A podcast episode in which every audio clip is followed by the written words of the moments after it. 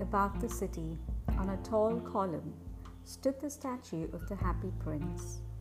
He was gilded all over with thin leaves of fine gold.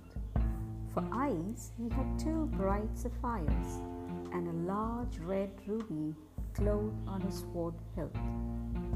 One night, there flew over the city a little swallow.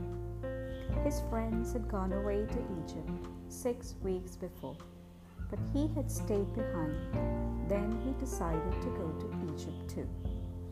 All day long he flew, and at night time he arrived at the city.